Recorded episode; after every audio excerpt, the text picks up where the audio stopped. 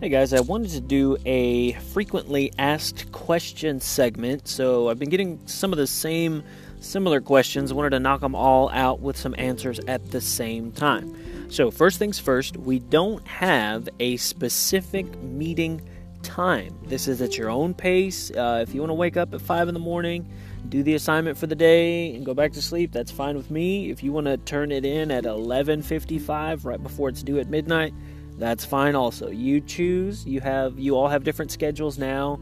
You're all taking care of different things at your own homes. So whenever you can, that's when you turn stuff in. Uh, as far as a specific meeting time, we don't have one set up. Now, if you want to do a group video call, remember we're uh, not allowed to do one to one video calls. But if you and a few of the homies want to call in at the same time, or you want to see maybe some people from your same period, we can set it up in my office hours sometime between 9 to 11 or 1 to 3 where we can meet up, maybe have a Q&A. Uh, you can catch me up or ask me some questions that you have.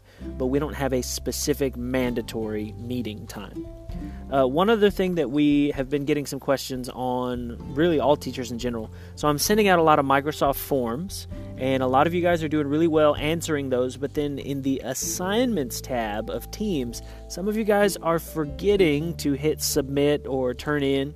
So just make sure that you don't just answer the questions, but you also submit or turn those in when it comes to Teams, just so I have a record, a running record of who's finished the assignment so you also get credit for the questions that you've answered. Now, I uh, had to fix a file error this morning. It looks like the place where I put all of our class files was inaccessible to you because you are students and I'm the teacher. So that should be fixed by now. You should be able to see your College Board workbook. You should be able to see To Kill a Mockingbird. You should be able to see How to Read Literature Like a Professor. It's all under the Files tab at the top of Teams. This was just a mobile bug, so for those of you using mobile apps, this is now accessible to you. If you're just doing your work on your phone, which is all you need, all you need is a phone. You don't have to have a tablet, you don't have to have a laptop.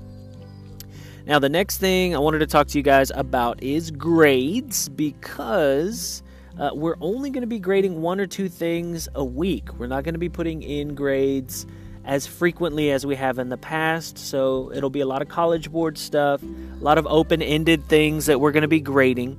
So I wanted to kind of alleviate your fears if you have those. If you guys have any more questions, feel free to drop me a remind chat. Uh, I'm not too well versed with Teams, but we're all learning together. Shoot me an email, shoot me a remind chat, and I will respond. All right, I'll talk to you guys soon.